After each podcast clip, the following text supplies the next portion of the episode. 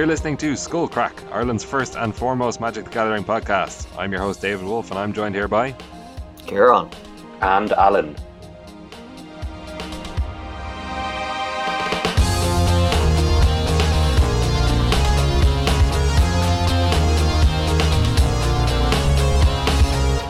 All right, Al, how's it going? Oh, let me tell you how it's going. It is, it, it is, um, it is going into the graveyard and being, uh, being convoked back out again. that's how, that's how, that's how I've been going. Nice. How about you? Wait, wait, hold on. Have you actually been playing some Hogaak? No, I haven't. No, no, I'd, I'd, been, I'd just been reading about it and and and, and, and watching it. Ah, okay, I've been, I've been immersed in the uh, Mythic Championship without watching it. okay. Without watching it. Yeah, yeah, I've just been busy this weekend. Uh, I just found that I don't know if this is just me. I feel like when the Pro Tour is on at the same time zone that we're in, I find it harder to watch it. Uh, I think just just whatever way I just whatever just whatever I do during weekends, I think it's just that uh you know when it's in US time starting at about you know uh, three p.m. or four p.m. is perfect. Um, you know sometimes I just sleep in on on on, on a Sunday. I wake up when I missed you know half the thing. I, I've not been watching as much of this Pro Tour or this Mythic Championship as I would have liked to. Okay. I um I feel like yeah, it's similar enough for me, but now that I'm on a very different time zone and there's basically no no Mythic Championships similar time zone to me, I just kind of miss all of them because they're on usually like late at night. Yeah, I kind of that's that's pretty unfortunate. Um, but yeah, I suppose that's uh, well, I really I really don't have an excuse. But that's also I mean there was uh, yeah, th- there was quite um, there's there's very strong commentary on Twitter and stuff kind of before the tournament started. Uh, because of the open deck list, a lot of people had you know they knew very well uh, what the format was going to be like uh, before it started. So also kind of knowing that, uh, kind of you know maybe less reluctant to tune in. And I, I've and I also, I've also played zero uh, Modern Horizons, so I mean, I, I like watching limited coverage when I'm like playing a lot of that format. But yeah, limited coverage is impossible to watch when you haven't played any of uh, of the format. Yeah, and it's especially so for a format like this, which is like high priced, higher, higher priced packs that you know not as many people get to draft this format as much as they would like to, or even at all in some cases. So yeah, I, I think that probably would lead to lower viewer numbers overall. Yeah, yeah, it was a strange one. Um, All right, well, I was also quite busy all weekend. I had the end of summer gala in my work and uh, did some extra. Yeah, basically, I was working all weekend, which was unfortunate. Uh, but I do get that money. No, uh, no, it, it, ma- it left me feeling like very run down and sick uh, last night when we were supposed to record. So this is why the podcast is a bit late, and it's also why Kieran is not here because schedule did not sync up with the new time of recording the podcast. But we should be back to normal from next week. so so what we talk about? We got deep dive into the Pro Tour, deep dive into the numbers. Well, I feel like we'd be absolute frauds to deep dive into the Pro Tour because because we we haven't watched it. But we will do that anyway. I mean, we, yeah. that's, I mean, we will be absolute frauds doing this, but that's not going to stop us. Uh, yeah, we, we can give impressions and opinions on on on, on numbers. Uh, Yeah. just haven't seen the cards we play. Yeah, so we'll talk about that. We'll talk about the uh, the the announcements of changes to the judge program, or I guess the abolition of the judge program. Uh, we'll talk about that a little bit later, Ooh. and we'll also give a nod to the couple of Throne of Eldraine spoilers that have come out so far in relation to the Brawl products. Uh, that you know we won't talk about that for too long. They're not them to be super important, but uh, yeah, let's maybe kick it off with the with the MC. So this was a modern MC. Uh, as you said, a lot of players shared their deck lists on Twitter. Uh, the reason for this, I guess, is because there's you know there, there's really no no advantage in hiding your deck list anymore because the deck lists at the at the tournament are open, so you get to see your opponent's deck lists at the beginning of the round. So yeah, that's why everyone was sharing their their deck lists on Twitter. Yeah, I- think it's. I I think yeah, straight away it was it was very clear that you know uh, Hogaak, uh, you know the, the Hogaak, know Vengevine deck was was going to be very well represented, and I think I suppose like uh, yeah, the, when people were talking about deck lists and sharing deck lists, like the whole discourse on Twitter was about this deck being very very uh, overrepresented, and I feel like you know if if this was like a very balanced format or maybe even just something like standard, uh, I'm trying to imagine kind of what kind of discourse would it be like. You know, would it be? Because I mean, there, in fairness, there was like a handful of people kind of showing like really cool um, you know, really cool spicy deck lists. Um, so I guess the fact that if this was if this is happening for a format uh, less degenerate than this particular one, uh, maybe this whole sharing deck thing would have been a very very positive kind of buzz building thing going into the tournament. Well, I didn't. I didn't really think it was a negative thing as such, other than people just being like going out of their minds about Hogaak. like the Yeah, two, what was it two weeks ago? Canister won the Modern Challenge with the like the latest like that was the first result of Hogaak after the banning of Bridge from Below. So then people were like, oh, maybe this deck is just not dead, and there's just another way to build it. Uh, and it appears to be, you know, Satyr Wayfinder has been slotted in instead of Bridge from Below, which obviously makes the deck very consistent at putting more cards in the graveyard by turn two.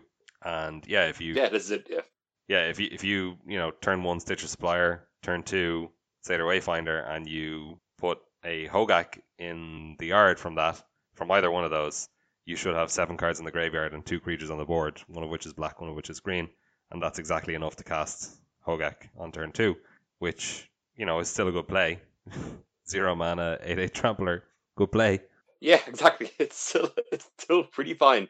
Um, yeah, so this, was a big 8 8 trampler for free. Uh, I suppose, yeah, I read this at the time. Someone posted on Reddit kind of, you know, a whole load of comments from people back when Hogaak was first spoiled. People just, you know, missing missing how incredibly powerful. I mean, us included. I don't, I don't think we noticed how insanely powerful this card is going to be.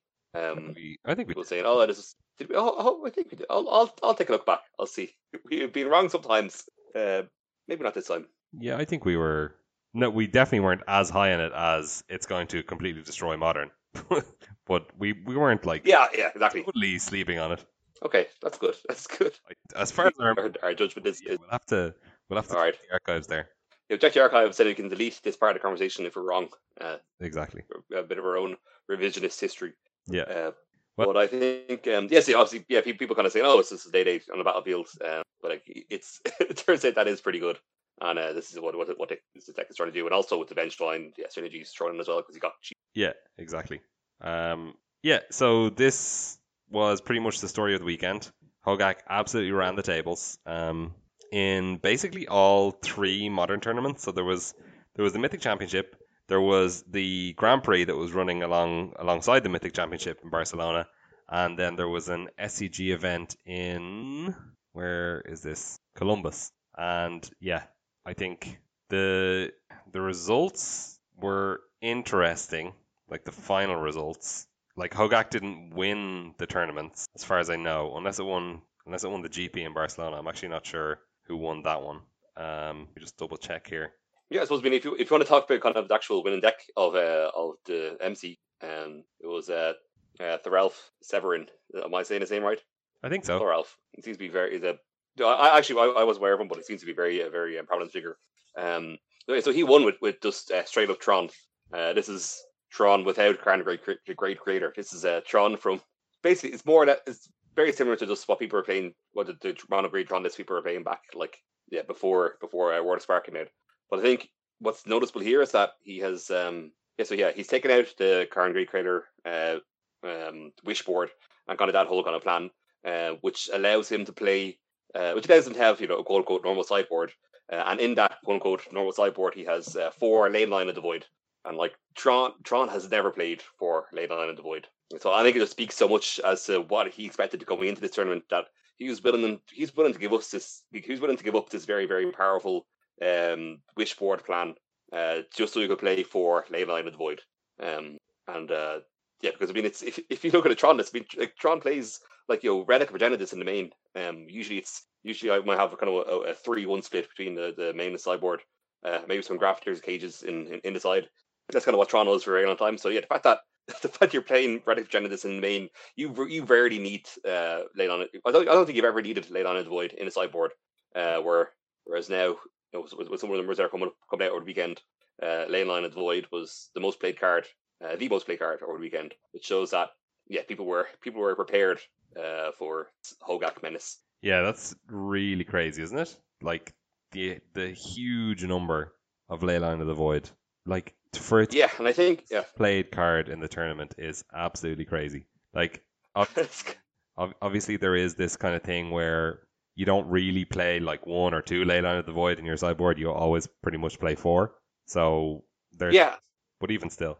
Yeah. I mean, I, I think that does push numbers up. Yeah, you're always playing four, but then and it's al- it's also it's also like um, from what's exempl- exemplified uh, with the win with the winning Tron list that you know any any deck can play it. Um, and when you play them, you play four, and if the format requires you to do it, you, you do it. Um, I think yeah, Martin Muller had a, Martin Muller also played um Hogaak and he top eighted. Uh, he's he was playing he was playing a two two split of two Leyline the void in the main and two in the board. Uh, is that crazy? Is it, is, do people do that? I've never seen that before. Yeah, that seems kind of crazy. Now, um, yeah, so I suppose it was it was a point that Saffron Olive had made uh, sort of in, an article uh, written after the, the championship was that how basically he, he, he talks through I have some numbers in front of me. He talks through just the insane numbers that the whole decks put up. Um, and it's like if, so if you if we to compare it to you could compare it to um he, he also he is you know comparing it to Eldrazi Winter. He's saying this is almost the the the, the win rate and the and the representation and the conversion rates of Eldrazi Winter. We could almost argue that this is worse because of the because the ley line the ley line of the void numbers show that the the entire field was prepared for this, you know, because Eldrazi Winter Eldrazi Winter kind of came out of nowhere. Um, people were really shocked by how powerful these new cards were uh, back in the was a Pro Tour Oath of the Gatewatch, um, or yeah, or, or, I guess around that around that period. But uh, yeah, now everyone, everything as we saw, every single person was was ready for Hogaak. Every single person knew Hogaak was going to happen, was going to be here. We see people stretching their sideboards there so much in order to combat Hogaak, and it still put up uh, these insane numbers. And I mean, what what did people do to combat Eldrazi Winter? Like there there wasn't really a good, there wasn't anything like Leyline of the Void where you can just go, oh yeah, that's what I need to combat all these colorless creatures. So there wasn't really a clear answer. And then for this, yeah, you know, it's a graveyard centered deck. Graveyard centered decks have existed for a long time. There's traditionally been a lot of hate printed for them, but and so that you know that that made it extremely clear what you need to do to have a chance against this deck. And it turns out that that's all it gives you is just a chance because it's not a silver bullet. It's not going to guarantee you the win after sideboard. The Hogaak deck can absolutely recover from graveyard hate. You know, probably Leyline of the Void is, is the the one that like the strongest one, the hardest one to recover from. But you know, they still have other cards that they can bring in to uh, to nullify that. You know, they have they have Nature's Claim. You know, they have things like uh, Assassin's Trophy, maybe Engineered Explosives. Who knows? yeah, yeah, I think it's. I, I suppose obviously it's you know. I, I, don't need to talk about the gameplay of Leyline in the Void, but it's it is the kind of card that um obviously it's, it's so much more powerful in your opening hand. It's but it's a it has a very powerful effect, and but you're paying the price of essentially switching off your potential uh, draw steps later on in the game, um, which is especially true for you know yeah when when decks that can't cast it are, are playing it in the side. And then like I I'm also trying to just uh, it's kind of hard to associate as well the impact the London Mulligan would have on this. Uh, you know people have been saying that Tron is doing very. It's almost like Tron will be. You'd expect Tron to do very very very well out of this, uh, out of the London Mulligan, um, and perhaps just to you showing up Hogaak is masking that. Uh, if it wasn't for the Hogaak deck, everyone would be playing about Tron. Uh, I don't know how true that is. Yeah, I, I don't know if there's any particular merit to that argument. Like er- everything, I, I think at this point, most people's fears should be more or less allayed uh, regarding the London Mulligan. Like every deck does improve from it. So in that scenario where everything's improving, yeah, maybe a couple of decks are improving a little bit more, like the type of decks that need a very specific hand, but uh, which is you know which is Tron. But because all the decks are improving, uh, I mean it's just an extra factor to consider. It's not really. I, I don't think it really should should factor into the conversation because I mean even if it does have an effect, we're we don't know that world. So let's wait until that world yeah. materialized and then worry about that. Yeah, definitely. And you know what? I, I think uh, you're, you're, you're, you're touching on something that annoys me so much when these conversations go up, but it's, um, uh, like some people look, obviously, yeah, all this, all this information is sort of how bad how Hogaak is. Um, then you ever so often you have someone just you know jumping in and saying, "Oh well, yeah, Stoneforge bitch, Stoneforge Mystics shouldn't be banned. How come? How come? Uh, you know, uh, uh, a one two that gets an equipment from your deck how come that's banned and we're allowed to play Hogaak? And it's like that's not what we're talking about. That's that's irrelevant to the conversation. uh, it's it's like yeah, it's, it's, maybe maybe that almost is you know yes to say to say uh, oh you know the, the Hogaak is masking how powerful Tron probably is. Yeah, but you, we we don't know that because yeah we're not living in that world. Uh, yeah, and likewise you know maybe things would be far more degenerate if Stoneforge Mystic uh, was. Well, it's I feel like this is not the time to bring up so fortuitic Um, this is, it's this is a dire time. It's, it's it is worth discussing, but uh, so fortuitic is not part of this equation. You know, Alan.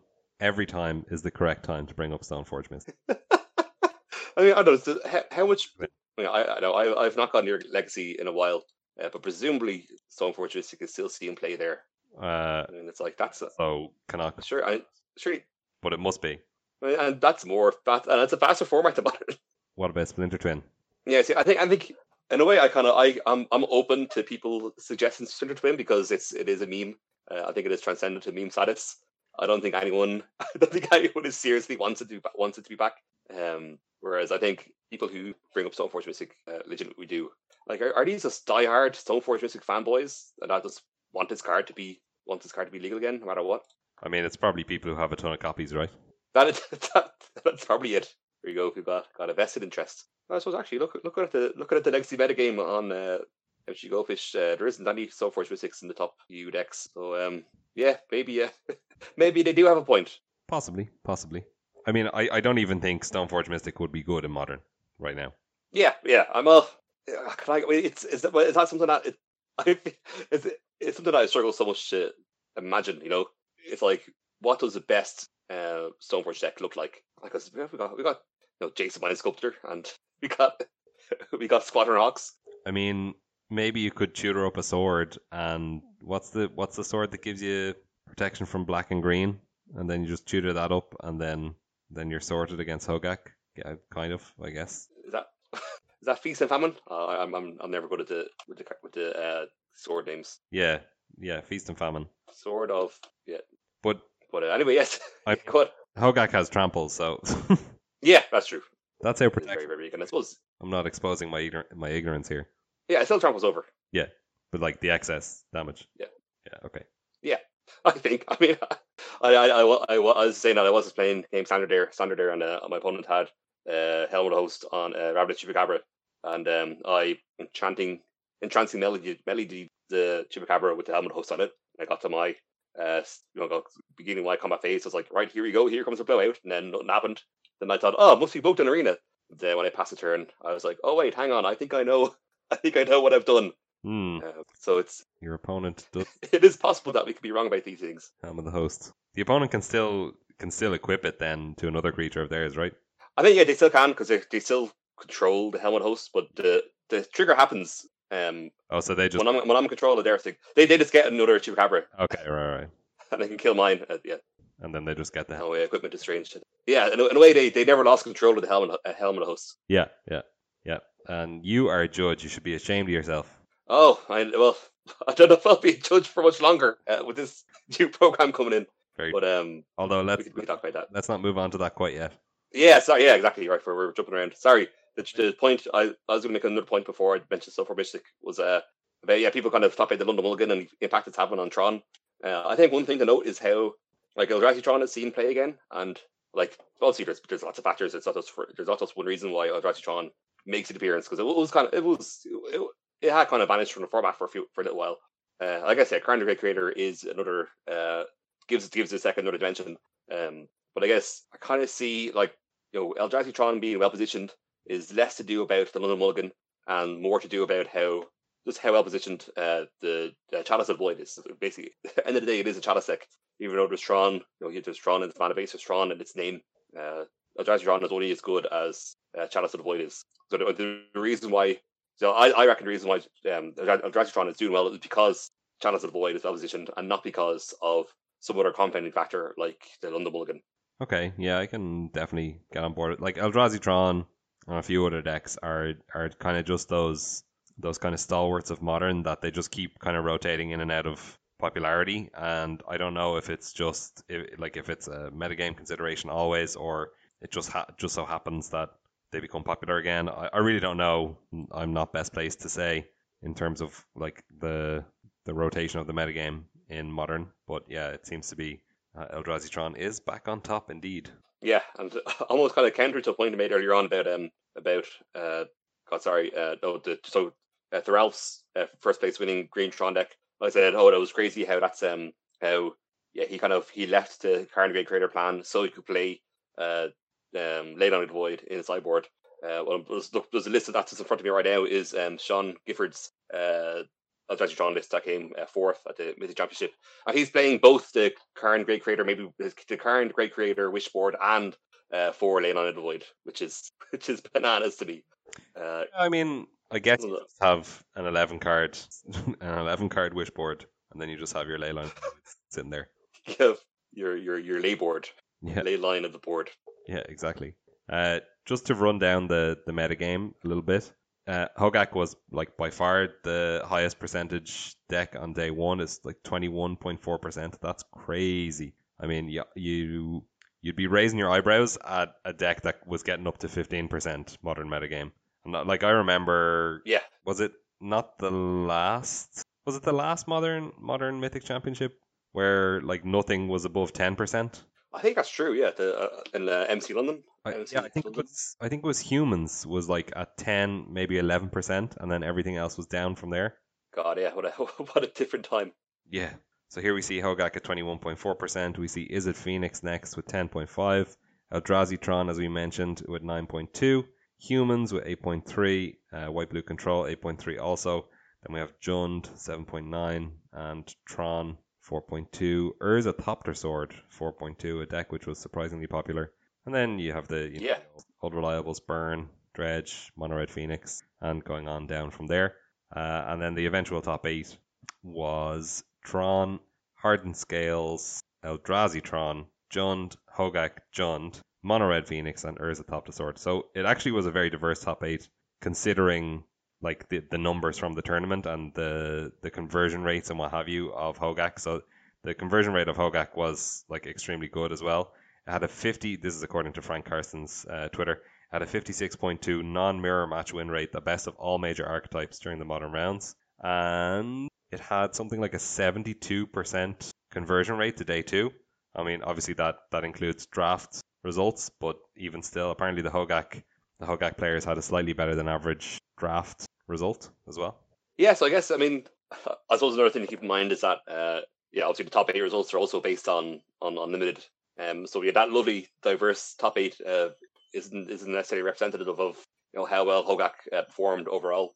Uh, yeah, just like, looking at um, you know out of the I'm, I'm looking at this graph for the first time, trying to make sense of it. Uh, I've from the MTG Goldfish uh, article, uh, we have just yeah, the numbers of yeah. So out of hang on, this this is not very late. It's not laid out very well.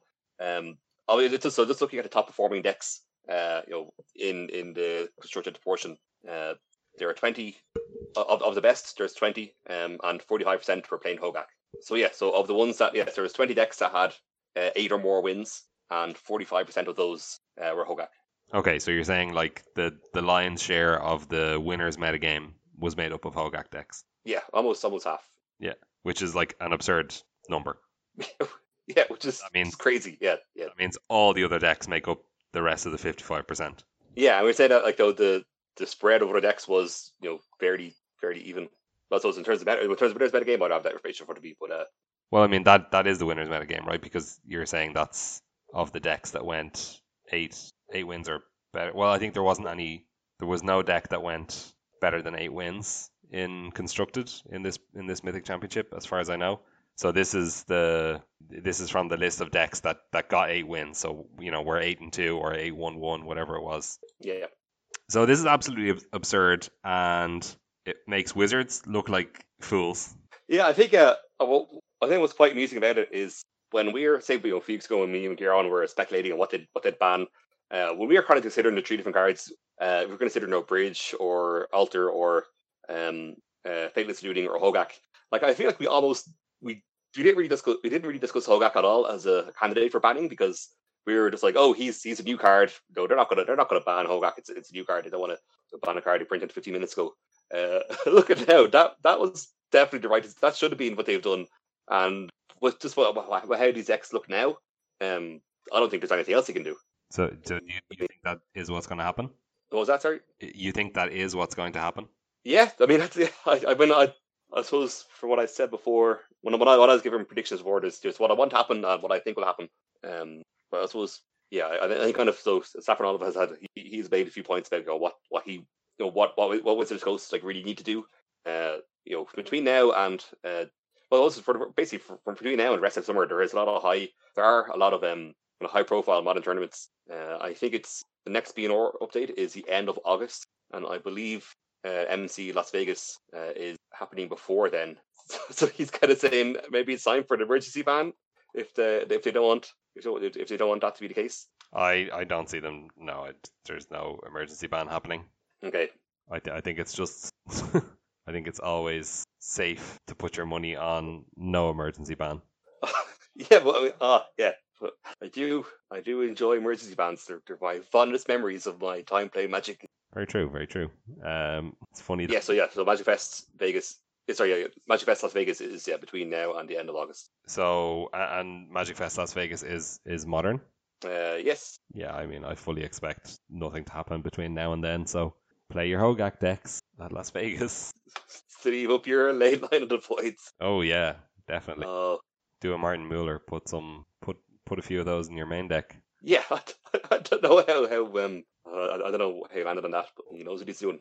Uh, we we had similar similar results in the in GP Barcelona. Let me have a look here for the top eight lists. Uh, I don't know about conversion rates or anything from from the GP in Barcelona, but uh, we the top eight was one humans, Urza Thopter, Eldrazi Tron, Jund, Izzet Phoenix, Esper Control, Jund, and Hogaak. So similar enough makeup of decks. Uh, no Tron this time. Well, Eldrazi Tron, but no no straight mono green Tron.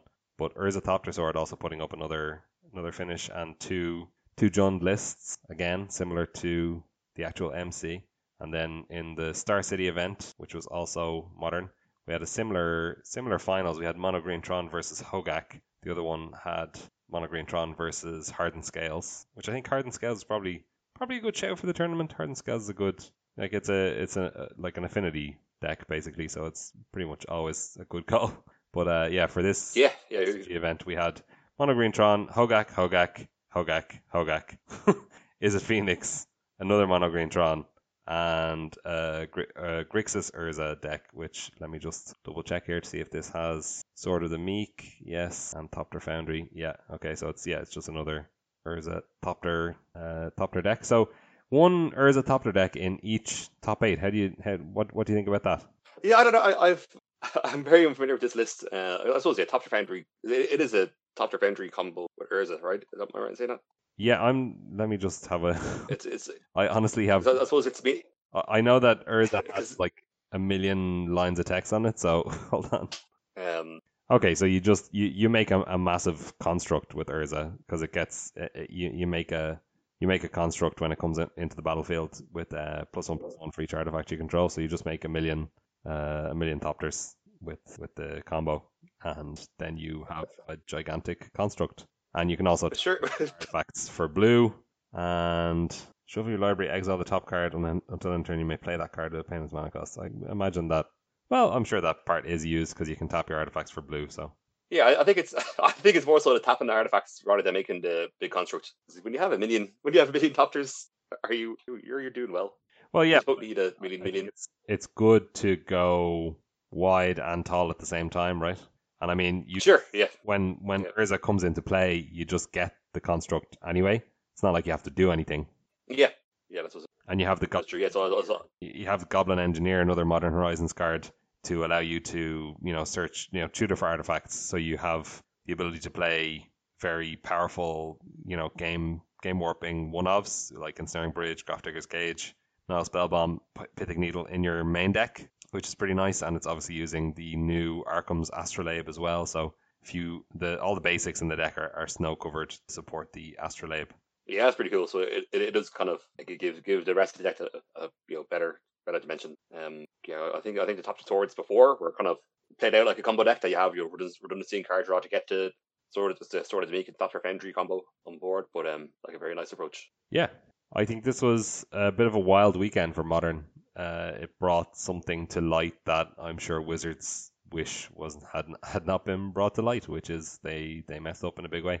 Yeah, yeah, exactly. Um, yeah, God, it's it's it's it's exciting. I guess we, don't know what's going to happen next. Um, yeah, I, I it it is actually amusing to to think about. You know, the rationale they used for banning Bridge from Below was like because it, it plays it plays Magic as such a strange axis. It's not it's such a strange card, uh, which is really just them trying to say anything but uh, we should have banned or we need to ban Hogaak.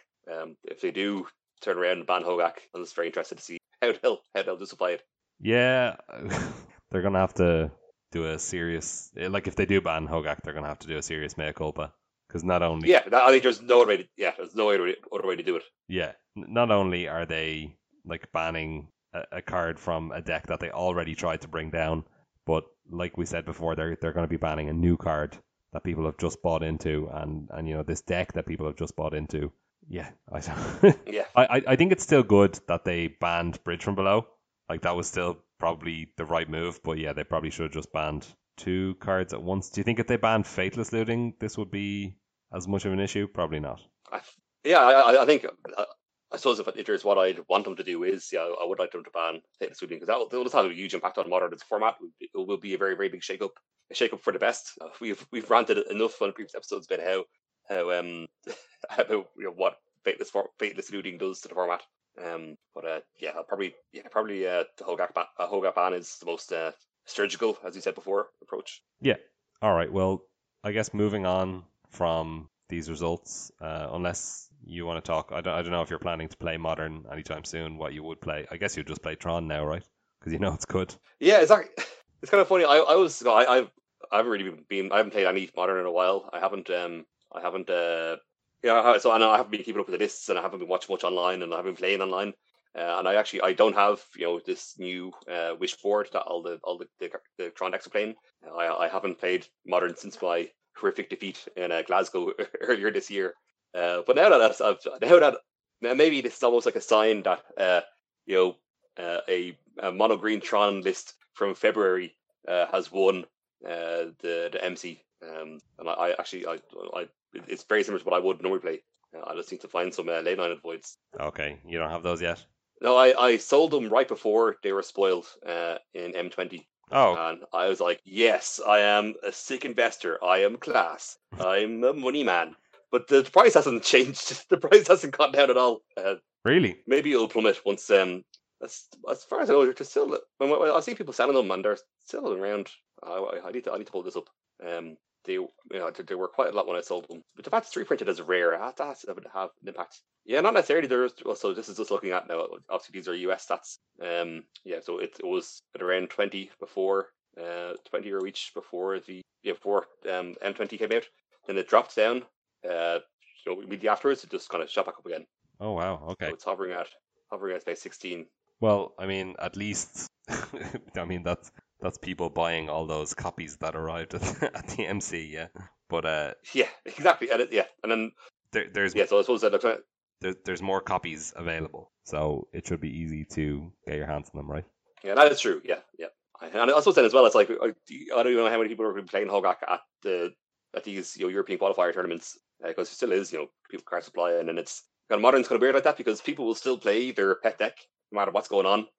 Um, people have you know more limited deck choices. Um, if people just play whatever deck they own, uh, it's it's hard to call a med like that. So I, I think I just I have a I have the deck sleeved behind me, and it's the very same list I played uh, in in the Glasgow uh, RPTQ. So um, maybe I'll just bring that, see what happens. I mean, I would strongly suggest that if you don't have Leyline of the Void, at least throw some surgicals or some cages in there or something. Oh yeah, there, I think yeah, there is a yeah it has it has, it has all that good stuff. Don't you worry. Okay. Even even though those are probably not good enough, but hopefully with your main deck relics. Yeah, because I feel yeah. I mean, I, haven't played I haven't played the matchup, but um, like surely this is famous last words. Surely main deck relic is good enough. Yeah, And obviously. pause for laughter. Well, maybe it is. I don't know. It's like um, We had Tron winning the tournament. it's like uh, yeah, it was like Arrested Development. Uh, it's like I say, well, surely relic, uh, know, relic in the main board uh, is good enough, and then the narrator comes in. It wasn't. yes, I predict that that is what will happen. Indeed, uh, you are right though. That you know, modern is a a format that's hard to change, and it's you're more likely to see these big changes at a tournament like the Mythic Championship because you have these pros that have access to the cards, and you know they they're the stakes are high for them, so they're more willing to jump ship to a new deck that they see as powerful. Whereas in local tournaments, you certainly will have people doing that, and you'll have people who had most of the deck and were able to upgrade or, or buy a few cards and switch onto it, and then you'll have again the you know the spikes who want to win at any any cost, and, and they'll have they'll have taken up the deck. but that won't be the majority. The majority will more than likely be what you said. You know, the people who've been playing for a long time and they have their deck and they're playing it, and the way that they cope with the format is by changing their sideboard to deal with what they see as the best deck. So yeah, there, there are strategies for taking advantage of that in that situation. Yeah, yeah, um, yeah. And there's, also something we said just by playing, you know, play deck, you know, inside out. Um, it's kind of well, people used to say that about modern. I, don't know how true that is now. Uh, maybe it's still true that uh, yeah, if you, if you just have if you just know deck well, and know all the matchups, Yeah. you'll be okay. Exactly. So just uh, to so that for, for the record, I sold Leyline Voids for twenty euro each. Uh, they are now on. They're trending on MKM at seventeen euro each. Cha-ching! Yeah, that pro. I mean, if you can hold Got there. until Hogaak is banned, they'll probably go down a lot. But then also maybe you don't need them because Hogaak is banned. I mean, I suppose I did have them uh, in the sideboard of uh, my mono red legacy deck. Uh, that's why I had them in the first place. So I'll always need them there. Okay, that's fair enough. Yeah, don't want to lose three animator. No. All right. Well, uh, let's let's move on to this judge malarkey. Um, yeah, so I'm going to have to go by this on the flying by the seat of my pants because this was only announced uh, earlier on today. Um, I, I've just read it through it once. Yeah. Um, I mean, I don't think we need to go comprehensively down everything. I think we can just kind of explain it in basic terms and, and then and then give our reactions. But the I suppose the thing here is that this it's yet another of these situations where a thing is announced and it's like a big change and everyone's like, "What? We need more information about this. What what's happening?" And you know, in this case, it's not really Wizards, but Wizards says, uh, "Don't worry, more information will be forthcoming." And this time, lots of information was forthcoming. In fairness, and it forthcame very quickly. Uh, so all, all this stuff was kind of soft announced on was it Saturday or Sunday? It was at, at the GP slash MC, and judges were kind of gathered and told that hey, the the judge program, as you know it, is coming to an end, and there is a new judge. What's it called? Judge. Uh, Judge Arena. Judge Academy. Judge Academy. Judge Academy. Judge Arena. I was like, what? Uh, Judge Academy. Judge Academy is being set up and it's going to be paid. And not the judges won't be paid. The judges have to pay to be a part of Judge Academy. So that sounded insane. That sound I was just like, what is happening here? What is going on? And then uh, it was promised that more information will be forthcoming today, and that yeah, the, the information did come, and it, it you know it's not nearly as bad as feared, but it is still a bit concerning in my opinion. So basically, it boils down to Wizards wanted to divest themselves of direct involvement in judging. Uh, my my theories for this uh, are you know that it's related to. I mean these these are probably very obvious to anybody who thinks about it for two minutes. It's you know must be related to the ongoing lawsuit for you know that that judges several judges filed with Wizards uh, trying to get recognition as actual employees because they were not happy with like you know basically working conditions and they wanted Wizards brought to court to admit or to be made to admit that judges were employees of Wizards. And then there was the other thing last year with the whole kind of background check, and judges have to pay for their own background check, etc., etc., etc. And I think uh, with uh, Blizzard, no, WotC, Blizzard is another company that makes lots of mistakes. Uh, WotC uh, saw the writing on the wall, and they said, "Hey, this judge thing is just going to come back and bite us a lot, so let's get rid of it." And basically, this this company was created. So the the Judge Academy is a new company that is now basically a contractor for Wizards. And I forget the name of the guy. I think his name is Tim Shields. He's from some big uh, TO. He, he owns a store, possibly a chain of stores. He's a big TO, and he has set up this company, and now they are in charge of judging. So all judges are going to have to transfer over to this, and they have to pay dues to be to maintain their judgeship, and the uh, the amount that they have to pay is per year, and it goes up depending on your judge level. So it's like uh, if you're just a rules advisor, you can pay nothing. If you are a level one judge, you have to pay hundred dollars. If you're level two, you pay two hundred dollars. I think it is, and level three, you pay four hundred dollars. I want to say. Uh, not sure about the hundred percent sure about the numbers, but I know that it, it goes up by level. Uh, so I don't think it's super important by exactly how much, but Uh, what do you think of this? Like, obviously, judges are going to still continue to get promos. So Wizards are still going to make and print those promos and provide them to the Judge Academy organization, which seems a bit strange to me. Like, how do they how do they separate that and say? I mean, how do they maintain separation between the companies? I, I guess legally, this whole thing doesn't exactly make sense to me, and seems like it would be a bit of a tricky situation to, to navigate. But I assume they have a team of lawyers working on this kind of thing. Yeah, I suppose it makes sense that this was born out of the, uh, you know, uh, in, in I guess you could say the fallout of the Jews that the judge program experienced uh, over the past over the past uh, you know few years, I guess. But um, yeah, I think in terms of what this means for the game, I think I suppose you said that uh, yeah, when when rumors were flying around Twitter, you know, when we didn't know what was happening, it was a lot of you know speculation, a lot of oh, we we, what, we don't know, um, people panicking. And so I suppose even though we have information now, there's still I mean there's still plenty of questions in terms of kind of like I suppose yeah, what you know, what will the actual program entail? What will it, what, you know, how will it run? And like the, the interaction it will have with what's WotC. So it's like it. I think it being a separate body like does make sense. Um, I guess it's yeah, it, it kind of working as a separate company makes sense. I suppose like I'm optimistically you're thinking, oh, if people are paying into it, then uh, it's there's going to be more resources, kind of more more good things for for judges. Uh, but then, like, it's obviously very cynical to then well, maybe even also just realistic to say, uh, well, yeah, now now instead of instead of people wishing instead of people wanting judges to be employees of Wizards, now uh, judges are paying judges are paying to be judges. Uh, cynically as well, it kind of feels like people can just sign up and pay a hundred dollars and get the judge promos, maybe.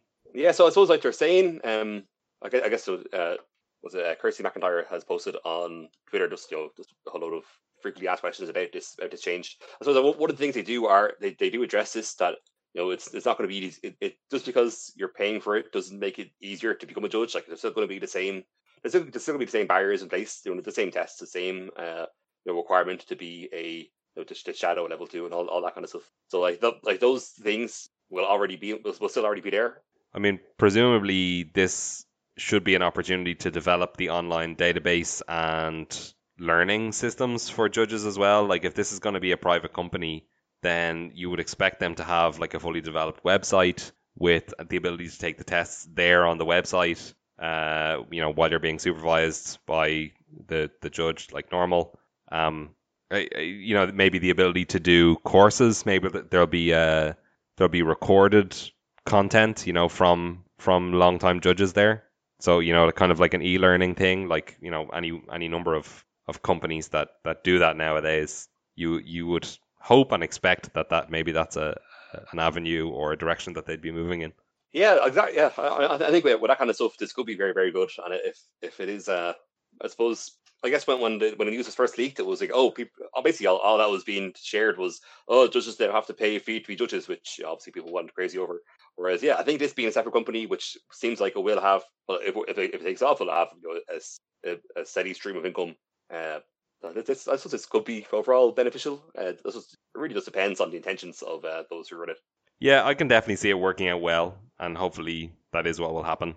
I just think that the fees are going to put a lot of people off, which maybe that's the intent, but I wouldn't have thought so because, you know, surely people are always clamoring for judges, and, and there are, you know, you see posts sometimes on Reddit or whatever where an area just doesn't have enough judges to, to deal with the events that are being run or whatever.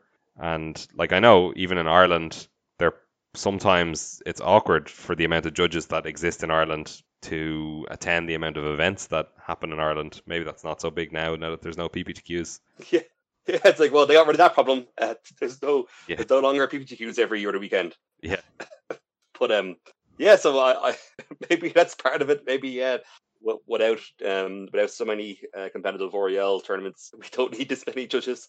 But I don't know. It, it's but I suppose it, it probably is a common answer, but we'll have to wait and see. But maybe there's yeah something we can parse here from this. Yeah, I mean, is this company going to, in a way, act as almost a union for judges in that it will maybe deal with deal directly with TOs and and guarantee a certain level of payment for judges? Like maybe it's gonna you know liaise with Channel Fireball and say, hey, this is exactly what you get for being a judge at a Grand Prix, or this is exactly what you get for helping us judge. I don't know. Well, I guess it's just Grand Prix, but you know, will it liaise with TOs to, to set minimum standards of payment for judges? Will judges be paid in cash? Will they be paid con- continue to be paid in, in product? Again, these are all things that I suppose have yet to be worked out. Even even the hierarchy and the structure of, of the company is not exactly clear. You know, we're we're gonna we're moving from this area of of uh, of regional coordinators uh, into more of an unknown area. I, I know they did they made some announcements about uh, who will be the leadership in each area, and I think they're kind of rolling it out slowly. Uh, they did say that they're targeting specific geographic areas first for, for rolling out the new system. Or, I mean, I, I say new system, but I don't know if there are any real changes like in the day to day lives of judges. I'm sure there sure there will be. Um, but yeah, they're, they're going to do a, a slow rollout, so I'm not sure where it's going to be centered first. Probably somewhere in America because that's life. Um, but yeah, I, the the fee that you have to pay could be a serious barrier. You know, hundred dollars in order to do something where you volunteer your own time. I mean, I know that judges get compensated in terms of product, but that's you know you can't feed your family or yourself with uh, magic packs. Sadly, I mean you can in a way you can liquidate them, but it it does seem a bit disingenuous to be like, oh, here you go, here's a booster box, and you know how you know that that judge is going to turn around and sell that booster box. Why are you not just giving them cash and letting them decide what they can, what they do with it themselves? You know, I, I, I think there's so many things wrong with the way the judge system works, and I just hope that this fixes some of them. Yeah, yeah, exactly. Um, I know, I don't, I don't want to say anything that relates to names or anything like that, but uh, I know of, of a of a, a person who was received a um, a, a, booster box, and then the person who gave it said, "Oh, is that a booster box you have? I'll buy it off you." you know, just making it a well, I suppose a syllable for it, but uh, making it what, what I suppose the interaction really should be, uh, which I guess it really is should be payment for for time spent. But uh, I think, yeah, I think I think this definitely will be a barrier to, to of entry. Uh, I think the, um, because I, suppose because with the judge program being a volunteer a voluntary program where I suppose people are kind of doing people's motivations for becoming a judge aren't because like people don't become a judge just so they can get this product or they don't they don't do it they're not motivated by the judge promos and they're not motivated well at least not primarily by um by payout and product. Basically they do it to kind of give back to the community and to um yeah for, for that kind of good sense of ethos that, that, that comes with being a volunteer for anything. Uh, and I guess it's one when I think when when this amount of money kind of enters the equation even if uh, yeah, say me paying 100 quid to become a level one judge on this judge with Judge Academy, um, even if that works out to be kind of a good, kind of a, a, valuable move by me, something that would make sense financially for me to do. Uh, I think that it still just changes my whole interaction with the judge program because now, now I'm, you know, now that an amount of money now is is is uh, is part of that equation. Uh, I think it kind of, I, know, I think people's people's attitudes will naturally change towards judge program. If that makes sense. Yeah, I think so. And like hundred dollars to a lot of people is not a lot of money. And I know that we're playing a hobby that's that's a luxury here. It's not a necessity for life. We're playing with small rectangles of cardboard that cost a lot of money. So you you assume that Magic players have a certain amount of money, but you know there there could be younger people, students who are just getting into the game, and you know they have enough they have enough disposable income for a draft a week, or you know even just to go to a pre-release every three months, and you know that's how they get their enjoyment, and maybe they pick up a few free cards off other people, you know, other people's like draft leavings or whatever, and for that type of person who may be motivated to become a judge because they're interested in the environment and they're interested in the community aspect, now that's a big barrier placed in their way, and they're just maybe never going to do it until maybe they become older and uh, have a solid income and can part with that money. But it, you know, it, it does put me in mind of like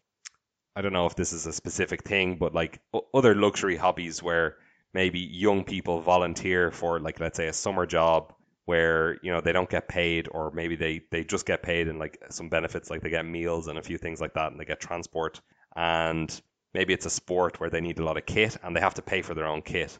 I mean, that is kind of analogous to me but at the same time, that's a young person getting a lot of experience, and there's probably some kind of sense of community there as well, which I feel when you when you give this money to the Judge Academy company now, I don't think you're going to feel good about paying that company, you're not you're not getting the same sense of community. You are in your in your local community, and that's great, but you're not really getting it when you just send that money off to some corporation somewhere. Yeah, yeah, I, I think that, that that works as a, as a strong analogy, and it's like I said, it kind of, it kind of changes just that whole.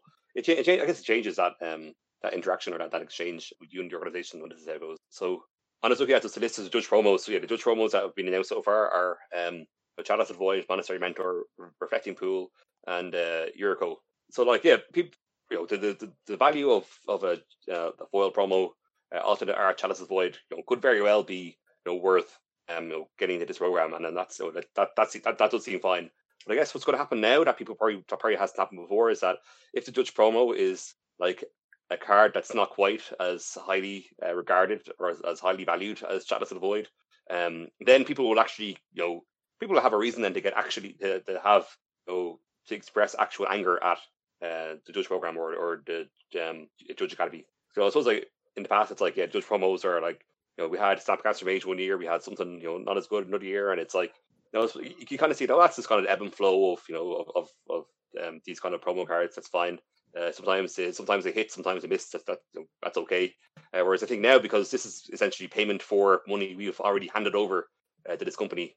Uh, if it's if the value of these cards goes down, or if, or they're not cards that are as uh, desirable as uh, they have been in the past, then yeah, there could be some real outrage. Yeah, that's definitely an unfortunate side effect of of this. Um, if you yeah, if you run into a, a, a spate of promos that are not quite as much, you're to be sitting there going, well, normally I get this, yeah, like, but normally I get this hundred bucks back, but now I'm definitely not. I don't feel really good about renewing my my judgeship. Um, whereas before, you know, it was all gravy. No matter what, you, you got those cards, and maybe you could sell them, or you could keep them, or you could do whatever you want with them. It's just really shady to me. Like even even that practice already before, it's like, yeah, we're paying you with these cards and we know that you know a lot of judges are just going to sell these cards. You can keep them; it's our token of appreciation to you. But it's clearly known that they're going to sell them to make up the money that they're losing from being a judge. Yeah, I don't know. Yeah, I think I think it's like just shady, yeah, very shady business practices. It's like this is really bad, but it's it's like zero hour contracts. You know what I mean? It's the same kind of shadiness. Yeah, yeah. Anyway, there's a lot to be said about the judge program, and I'm not the best person to say it because I'm not a judge uh, obligatory disclaimer. So may, maybe we we haven't really gotten your opinion yet as as a judge. Like, are you going to engage with this? Are you going to pay your hundred dollars to be a level one, or what's your what's your plan, or have you not yeah, so decided yet? I, I suppose I'm kind of, kind of as as uh, we were talking about it there. I was trying to make up my mind. Uh, you know, at the same time, I also uh, I'm also uh, multitasking. I also have the Wikipedia page for uh, Police Academy open because I was trying to find a pun between uh, Tim Shields' uh, Police Academy and Judge Academy, but I I, I have failed. um, but as as for what I'm going to do, I think so. I just want to check in: is this is this a once-off payment or is this an annual? It's annual. Is that is that much clearer? It is annual. Ah, okay. Because I suppose yeah, maybe, maybe it's something just do based literally on what the card is. It's like if it's Chalice of Void this year, yeah, maybe that's that's worth it. If it's something else another year, then maybe you just don't. Um, yeah, maybe. I don't know. Yeah, and I suppose like, and then, like really, I, I, said before that my, my motivation to become a judge was really, um, I guess yeah, like like I said, it was to give back to the community. I, have I've never gone near any of these you know promo cards. Uh, I, I wouldn't um, for the minimal judging I do. Uh, I wouldn't expect a promo card. Um, any anything close to judge promo or even like the, the odd F and M that I judge, know, I, I wouldn't expect any kind of payment or, or product or anything. Um, so I think so, but then I suppose when I'm handing, but then once I hand money over, that's going to change my relationship with uh, judging the game. I'm gonna well, I'm just gonna have to expect something to back her return. Then I do need Chalice of the Voids. so unless we'll, you uh, you're you're just getting the one. Unless you up to level two. Yeah, well, you get you get one promo of Void and turn it into four four normal ones. Oh, yeah, that's a good point. Well, normal ones are pretty expensive, forty quid. Oh. Yeah, you never know. Promo could be worth two hundred. That is true. There is a what you call it, the masterpiece, Kaladesh masterpiece. That was that's worth a lot. Maybe it'll just be that. Yeah, I mean, 150 euros. There'll probably be more of them out there because people will receive them through this program. So I don't know. Yeah. Oh yeah. Be, there'll be more. Yeah, there'll be more ubiquitous than like a yeah, master early. Yeah. I think it reminds you of you know the story of um. Oh, this this is from what's I think it's from Freakonomics. It's like the donating blood in the US. Oh, I, I, I only have a passing knowledge of this, so I'm, I'm forgive my surface level um expertise on, on this, but I think it's like in the US, uh, it was you know you, you basically you, you get paid for giving blood. Uh, it was a program that was brought in, you know, whatever, so many years ago. Um, they kind of found that in countries, let's say like countries like Ireland, where you don't get paid for giving blood, there's quite a high rate of people donating blood because it seemed it seemed to be just like a, a wholesome good thing that people do that they're you know when when you're healthy and you're in a good position and you can take you know uh, an hour off work whatever during the day you can go give blood and give back to the community and do something that you feel good good about. Um so that's kind of what motivates people to give blood uh in countries that have programs like like say the UK and Ireland. Uh, but then in the states kind of giving blood and getting paid for it is even though it's like yeah a monetary reward is a good incentive to give blood but just people's relationships towards doing that has changed so much that now it's kind of seen as like a shady or like a desperate thing to do uh, something that's associated with poverty or homeless people. Um, and it's like, yeah, those just people's attitudes to what once was a voluntary action uh, just changes entirely when Woody's brought into the, brought into the equation. Yeah, that so is that, like that. I, that- that's a great point that I had not really considered. Yeah, so maybe it's analogous to that. We'll have to see. Possibly, hopefully not. All right, well let's uh let's bring it into the home stretch here with a little bit of talk about Throne of Eldraine cards. So we we previously mentioned Yeah, there were going to be some exclusive brawl decks released with Throne of Eldraine. So there's going to be four decks, similar to the Commander precons, I suppose, in a way. Uh, not not exactly the same. Obviously, they're you know designed for brawl, so they're 60 card, they're singleton, they're standard, and there's going to be seven new cards in each deck. And I think last time we said 28 new cards, but I think it's actually 20, 20 I think it's 20 new cards in total because some of them are in like all the decks. For example, Arcane Signet, which is a two mana artifact, which has tap to add one mana of any color in your commander's color identity. It's a common. So this one obviously is absolutely fine to be printed into standard because it literally does nothing in standard. It only does anything in commander and brawl. Well, I mean it's a two mana artifact, so I guess if you're doing some weird artifact shenanigans and there's not quite enough, you could have a two mana do nothing artifact. But I suppose you'd always want at least an equipment over that. So yeah, it really does nothing uh, except for in brawl and commander. If um, what if by some stretch of the rules you could get a creature into the command zone in standard? That's or in a constructed format that's not that's not commander. Probably not possible. I, I don't think that's possible. Yeah. Okay. Well, so far, right? so far, yeah. Then hypothetically, if if you got a creature in the command zone, which does exist in other formats, um, as its own, does that become your commander? I don't know. I don't know if just I'd say I'd say it's not. I'd say it's not. Okay. yeah, probably not. Um, only them. Then, like when you cast your commander, then there's nothing in the command zone, but this this card would still work. You know what I mean? Yeah, exactly. Yeah. So yes, I, I think yeah, presumably the um the definition of a commander is independent to the command zone itself as its own in the game. Yeah, I think the command That's good. Okay. All right. to be a, a receptacle for your commander. Okay.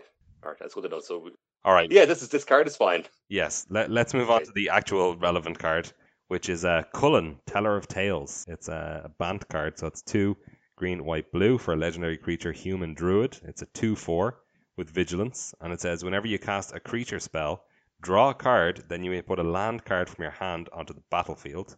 Then it has three tap return target creature you control to its owner's hand, which can target itself, notably. Okay, so I, I feel like good. like what? The, I think it's good. yeah, I think it seems good. I mean, I really, it's an insane commander. I mean, is yeah. So I, I feel like it's it's. I, I was very worried when I heard that they're going to yeah, basically doing the same thing again that we are we've been we've been concerned about before in the past of printing cards in supplementary in kind of supplementary sets that are standard legal. And we still have yeah, there's obviously plenty examples in the past of how how, how this could go wrong or how, what what could happen. Uh, so I, I guess kind of seeing this, I, I feel like this is just a pure a purity for uh commander or purity for brawl uh, card uh, that you know, is hardly going to see any. I mean, I, I think it's not impossible to imagine that it would see play. Like the Bant colors are already quite strong in standard, and it's not like ridiculous to ramp this out. Like obviously the body is really small for what it does, but we have seen decks like, for example, like a Vannifar deck has been like never top tier since it's been introduced to standard, but has been like fringe playable at times. And you know, I, I know the Vannifar is not the same, but I'm just comparing it in terms of the stats and the mana cost is close. Um, this also fits in decks like decks that have Risen Reef. And you know, if you hit a land off Risen Reef, you can go Risen Reef into this next turn. Uh, we're still going to retain powerful ramp options in standard, like Paradise Druid, like Leafkin Druid, like uh, Risen Reef. Um, I mean, this is just better than was- just a better card than Risen Reef, right? What? No, I, I mean like in, in terms of its its effect, because Risen Reef requires elementals and they have to enter the battlefield, but this provides a similar effect. Like it's it's almost the same effect, or but but better, Yeah, it's- and it's on cast. yeah, yeah. I, That's what I. I, I think it, it is not working off itself. I guess is the um is the big downside. But yeah, I, Yeah. it is comparable otherwise. Uh, yeah, I suppose yeah in that band in that band uh, ramp deck, it does it would like switch your mana dorks into something you know, into into you know basically very powerful engines. Yeah, the, Uh, only drawback then- is that you we we are losing Llanowar elves with rotation, so you can't do this on turn three like you potentially could now if it existed in standard now. Um, the earliest you can do it is turn four. Uh, I I mean I, guess it remains to be seen whether we, we get a one mana mana dork in Throne of Eldraine, but I would imagine we probably won't. I would say they'll probably give Llanowar elves a rest for a while before bringing it back in the future. Uh, yeah, I think th- this is it's probably not going to see play in standard. In all honesty, you know, you know, thinking about it rationally, probably not. However, it is a really strong card, and like being able to reuse enters the battlefield abilities as well is really good. It can save itself from removal if you have three mana and it's untapped. Yeah, that's what it'll always do untapped. It's uh, it does have vigilance to go with that. So that's um Yeah, I mean, yeah, I think this, okay. I think this card is like potentially real. We'll see. We'll see what happens. Yeah, I, I- think yeah. Well, maybe it's just a mana cost that's kind of pushing it out. I mean, you know, I, I think it'll be it'll be very playable if it costs four mana uh, Yeah. rather than five. If it was one mana cheaper, that would be insane, and they would be insane to print that. At five, it's like pretty fairly costed, but even still, even at fair cost, it's still a powerful, powerful card. I mean, we also have zero mana creatures in standard. We have Ugin's Conjurant, and we have um, what's the other one? It's like it's an artifact with an X cost. The chamber sentry. Yeah, Chamber Sentry. So you can play this and into either one of those, and then Regarded, yeah. you know you, you get to draw a card. So you, you know you basically cycle them, but then you can also put a, put a land into play. yeah, that's that, that is true. Um, It's not nothing. yeah, maybe, yeah, maybe, yeah, maybe. uh, I suppose you know, I, I, I- I have, I did just look at mana cost just straight away. Is this that I guess, yeah, is um, you know, we're saying it'll be very good at, at four mana. I guess in a way it can be, it can cost four mana if you're playing mana dorks. If that's the way, if that's the way to look at it. Yeah, I think. And That, I suppose yeah, you, you said you can't play it on. say it again. Sorry, you, you said you, you said you can't play this in turn three, but if you have Paradise Druid and the green Leyline, uh, you can. Oh yeah, that's true. Well, uh, oh yeah, yeah, you can. Yeah, you're that's that's true. Boom. Yeah, maybe Green Leyline will be the way of the future for ramp. You could also play what's it called? Arboreal Grazer, actually. So yeah, you could. Oh yeah. you just have no cards left in your hand, but yeah, maybe you're. Well, but then you We're gonna draw some more. yeah, exactly. You draw cards with Chulane, so who cares? Boom. It's pretty sweet. Cool, Chulane. Hydrocrisis, you draw an extra card. Yeah, or I was gonna say you get the return hyd- you get attack for Hydroid Krasis, return it to your hand and cast it again. That is pretty good. That is actually pretty good. And I mean, it even it even just like for example, if you play it and then you don't draw another land next turn, and you have a Hydroid Krasis in your hand. It always feels bad to play a Hydroid Krasis with like X equals three or X equals five because you you know you're just short of that one extra card. But Chulane gives you that one extra card. Ooh, yeah, that, that is true. I don't know. go. I just think the Simic slash Bant colors in standard are quite quite good. You know, it obviously remains to be seen how good they'll be after rotation, but I think there's a lot of good stuff still staying there. Like there's you know things like mass manipulation and Nissa, Paradise Druid, Risen Reef, as we said. Uh, you know, Voracious Hydra, all that stuff. And I think this maybe it's a bit of a win more card in that type of deck, but who knows? Yeah, exactly. Yeah, and I think uh, it depends a lot of stuff like on how how relevant is the two four body going to be. Yeah. So it, it's very it's very possible that could be very very relevant. Yeah. And that, that might be what makes the card uh, playable. Maybe, maybe. It, it's a it's a risky print in my opinion as a a pre-con commander Yeah, design for definitely. It's like what. Why don't I just think I don't? Why don't you just make all these cards cost seven mana or more to be safe? I mean, even if you just costed this one at six, it would clearly never see play in standard. Yeah, maybe that'd be fine. Yeah. Uh, Yeah. Outside of maybe some kind of reanimation or something like that. But uh, yeah, Yeah. like I, I think they should just really aggressively make these type of things cost way more, like they do with the intro deck planeswalkers. They they all cost like six mana or seven mana or whatever. I think they should probably take that approach with these as well. Yeah, exactly. It's like um, you see when Kieran was streaming, streaming, Kieran was streaming on uh, twitch.tv slash skullcraic, and uh, he accidentally played uh, the Planeswalker Planeswalker deck Chandra in a um, I think it was a, a in a team ramp deck. Oh my god, did it work? we, no, we didn't draw it. I think, I think it was only it was played a game with it in the sideboard. I think, and then after while changing the deck in between rounds, uh, he noticed. Uh, sorry, no, I got it. I got it totally wrong. I think it was no, it was Mu Yanling, yeah, Mangling, the white planes, the blue planeswalker Moo. playing that in uh, Mu Yanling. Okay, so there's the there's the standard version, and then there's well, you know, there's the three mana version, and then there's the the other one, the bad one. Yeah, yeah, I, I think that's what it was. Okay, So it's no, actually, no, sorry, maybe sorry, maybe wrong. I think I think it actually no, sorry, it actually was Chandra because we all got uh, the Chandra one for free on Arena. Yeah. so that, that's why it was in selection. Um, ah, okay, yeah, I think it's like if you just type in Chandra and like yeah, there's Mythic Chandra, put it in. Yeah. I'm sure. I'm sure it's not the only time it's happened. yeah, definitely not. All right, well, I think that's all we have for this week. I believe so. Uh, slightly shorter one because it's very very late for me. Um, Yeah. Yeah, so if you want to get in touch with us, you can tweet at us at twitter.com forward slash skullcraic. That's C R A I C. You can watch us on Twitch. That's usually Kieran, though. So if you like watching Kieran, which should, he's a good streamer.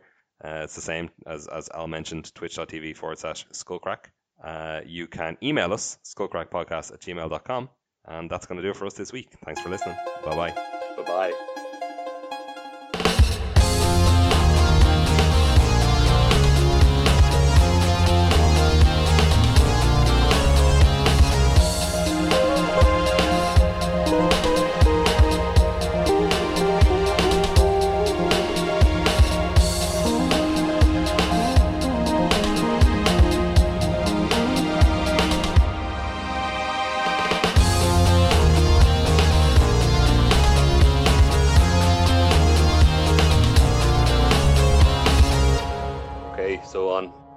Podcast, briefly mentioned uh, Stoneforge Mystic, Stoneforge Mystic, which is also known as Mysterious Breast Fortress. David Wolf, do you know who refers to Stoneforge Mystic as Mysterious Breast Fortress? Mysterious Breast Fortress. Yes, So who refers to mysterious?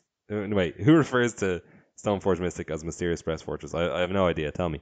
this is Rose Stone. This Ah. is the, uh, the the the header under Rose Stone Twitter is um Stoneforge Mystic with the text: When you play on Mysterious Breast Fortress, get the file file, get it, and mix the library. Oh yeah, yeah, yeah. I think we, So uh, I think we had this right. I think we had that. I think it actually was when we did before. Yeah. So this is um this is a Rose Stone. So this is a Twitter account where they take uh, magic cards and uh, put it through basically put put it through a Google Translation over and over Google Translate over and over again in all different languages until and then we translate it back into English and we get some some good old fashioned nonsense. um, are you, are you, ready for for some said nonsense? I certainly am. Just gonna let this nonsense load. You know, Twitter has changed its uh, desktop user ra- u- u- interface. So terrible. It looks really I bad. wish, Right? I wish there's some way I could claim only there was some way to tweet at Twitter. hey Twitter, at Twitter. Um, I'm pretty sure you can indeed do that. You know, on the scrolling here, this this is all the stuff that Rose Son has retweeted. So uh, maybe this maybe this um account is no longer in use, and uh, we have to give this segment an end. Right, actually, no, don't we're back. We have I've scrolled back far enough into fast. That this was back when Rose Son was making its own tweets. All right, great. Um, okay, are you ready? I am. Okay, um, this is okay. So this card, I won't, I won't say the title. Oh, maybe actually, no, the title won't give anything away. Uh, this this card is called Activity Activity. Okay. Card type is Good Point. Mm-hmm. Good point. Uh, if the money is a fake, if the actor has no money, then you can buy a card. And that's it. That's uh, that's all the that's all the text. That's all the text. That's all the text. Yeah. Wow. What's the what's the card type again? Uh, good point. Okay, well I'm gonna guess that it's like an enchantment or an instant or sorcery. Uh, it is an enchantment. Yes. Okay. Uh, is it recent? Was that sorry? Is it recent? Like recently in standard? Oh, it? Uh, no. Uh, no. No. Hmm. Okay. Is it really old? I actually don't know how old this is. Um, I'll look it up, but it's it um it's a card that you wouldn't know from um you know standard or modern or legacy. Like I say, it's a, it's a commander card, a popular, a popular card in commander. Oh, okay. Is it Maybe explain it back. is it in Kieran's commander deck? It is. it is. I've actually I've forgotten the name of the card. What is what? It's the the one where you have to where you have to pay one, or the person who controls it draws a card, right? Yep. Yeah, it's a Rhystic Study. Rhystic studies, yeah, six studies. I, I, yeah. Uh, When when I when I saw the card name Activity Activity, I was like, oh, I can't say that. That's far too obvious. But uh, I don't necessarily know How? how I how I thought that. I don't know. I don't know. All right, Um. give me another one. All right. Here we go. Uh, okay. Oh God, there's a lot going on with this one. Okay, there's a lot of text. Okay. Um. I'm not going to read out the name, but the card type is the creator is a good. great the creator is a god created god. Okay, All right. Owen's friend Voja, gynecologists, and Green, 3 3 long term supporters began to play. Your people are fighting with you. You're hurt, and with patience, you can't stand it. what? Right, it's, it's two separate blocks of text, right? Okay, so, Again, um, right. Owen's friend Voja, gynecologists, and Green, 3 3 long term supporters began to play. okay, and that's the end of it. No, sorry, the, the next part, the second part is uh, your people are fighting with you. You're hurt, and with patience, you can't stand it. That's all rule text. Hmm. Ah, is the is the three three is that relevant to the to the card?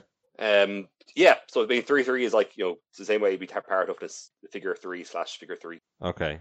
Well, huh, hmm.